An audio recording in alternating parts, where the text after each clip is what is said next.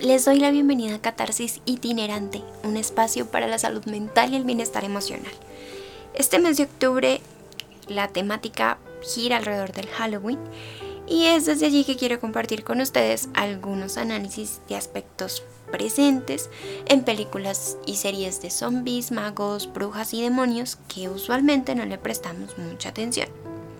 Mi nombre es Caterina Ortiz, soy psicóloga clínica y trataré de darte algunas pistas que espero sean útiles desde el psicoanálisis, que es mi enfoque clínico, para ayudarte a encontrarte contigo y con aquello que puedes mejorar o darte cuenta para seguir explorando y profundizar en tu interior. La película invitada para el día de hoy es Harry Potter y la piedra filosofal. Y voy a centrar esta reflexión y análisis en una escena en la que Harry está frente a un espejo. Está sentado, mirando hacia allí, sonriendo. Y llega Dumbledore.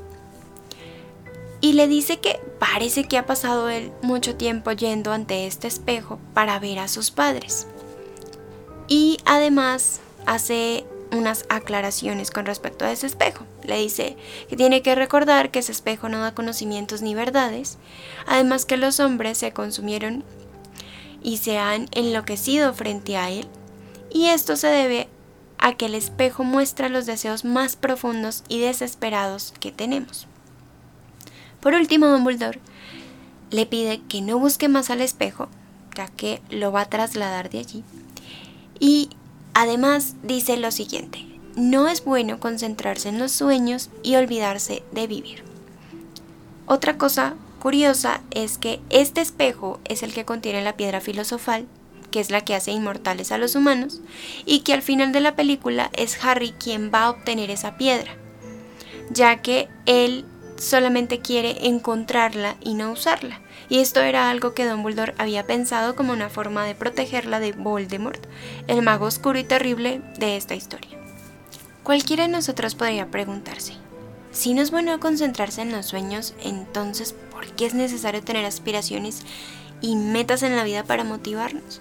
¿O por qué a veces nos insisten tanto como cuál es tu motivación? Em, ¿Cuál es tu proyección a futuro? En fin. Bueno, hay, algo muy importante para diferenciar y es que una cosa es tener metas y aspiraciones en la vida y adicional a eso establecer unos pasos que van a permitir lograr esa meta y esa aspiración. Y otra cosa muy diferente es que utilicemos nuestra capacidad de fantasear para quedarnos sumergidos allí en esa fantasía. La fantasía tiene que ver más con que en la realidad que se vive no se está muy contento o muy acorde con eso. Y se quiere que la realidad sea diferente. Ojalá que yo no estuviera en una casa tan pequeña sino más grande. Entonces esto a un nivel extremo. Esa fantasía impide la conexión con esa realidad y con la vida. Es decir, vivir el presente aquí y ahora. Además de eso, cuando nos sumergimos en esa fantasía y no en establecer un proceso para llegar a lograr esas aspiraciones y motivaciones, sueños, emerge algo que es como un mecanismo a veces que permite defendernos de esa realidad que no queremos vivir, que se llama idealización. Entonces, idealizamos todo el tiempo, tanto lo bueno como lo malo. Lo ponemos en extremos casi que no pueden conversar entre sí. Entonces, eh, mi pareja es totalmente mala o el lugar donde vivo es totalmente un asco y no corresponde a lo que yo quisiera y me vivo quejando y quejando. Entonces, es a esto a lo que Dumbledore le apunta cuando le dice a Harry esto. Es que estás pasando este momento viendo a tus padres y no te estás dando cuenta de lo que ellos dejaron en ti. Y es lo que Harry va a tener que descubrir porque al inicio él no cree que él pueda ser un gran mago. E incluso a pesar de que la película habla mucho de la magia, y, eso tiene que ver también con, con, nuestro deseo de que las cosas se den ya como queremos, ojalá hubiera un hechizo para hacer tal cosa, aún así no le quita el proceso a Harry para aprender, para aprender a ser un gran mago. Entonces esto es muy muy importante. Así que cuando tenemos esas fantasías y fantaseamos y nos quedamos allí sumergidos, pues perdemos como esa capacidad de conectarnos con la, la realidad y de vivir y disfrutar el proceso de la vida. Entonces, pues si quieres esa casa soñada, busca formas alternativas de ser creativo y de lograr unos pasos que te permitan conseguir ese sueño. No para abrumarte, no para que ya se dé en un momento, ya que en un año tiene que ser, no. Que esos pasos te recuerden que hay una meta y que lo que haces cada día hace parte de ella. Y cuando lo logres, puedes voltear a ver el camino que has hecho, todo lo que has recorrido, toda tu fuerza, fortaleza, todos los obstáculos que venciste por lograr eso. Y vas a recibir esa casa o ese sueño con un corazón y una mente agradecida, serena, tranquila, con la convicción de que merece haberlo logrado. Y no al contrario, con reproches, culpas, deudas, heridas, problemas, que lo único que van a lograr es que te enfermes y no la puedas disfrutar. Harry al final de esta película entiende que, que veía a sus padres en el espejo porque los extrañaba, anhelaba verlos a su lado, mantenerlos con él, sonriéndolo, abrazándolo, estando allí.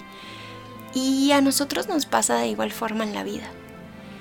En especial cuando se han perdido o partido esos momentos.